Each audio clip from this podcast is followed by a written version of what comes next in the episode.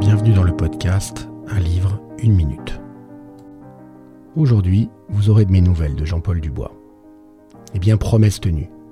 Pour en avoir, nous en aurons. Il s'agit ici d'un recueil d'une bonne vingtaine de nouvelles écrites au début de la carrière de l'auteur. Elles alternent entre une et dix pages environ et mettent quasiment tout en scène des personnages faisant face à une disparition, d'un être cher ou de même pour les plus schizophrènes d'entre eux, et des destins individuels ou de couples à la dérive. Quelques-unes font figure d'étincelles d'espoir et d'humour dans cet océan de tristesse et de peine.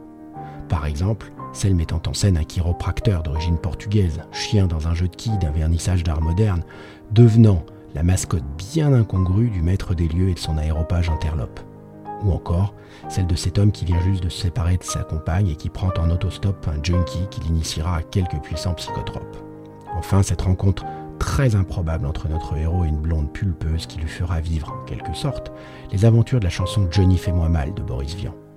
J'ai beaucoup apprécié le style de Dubois et sa capacité à installer une atmosphère en quelques mots, mais ce condensé de tristesse recommande de lire quelques pages, puis de passer à une autre lecture pour y revenir ensuite.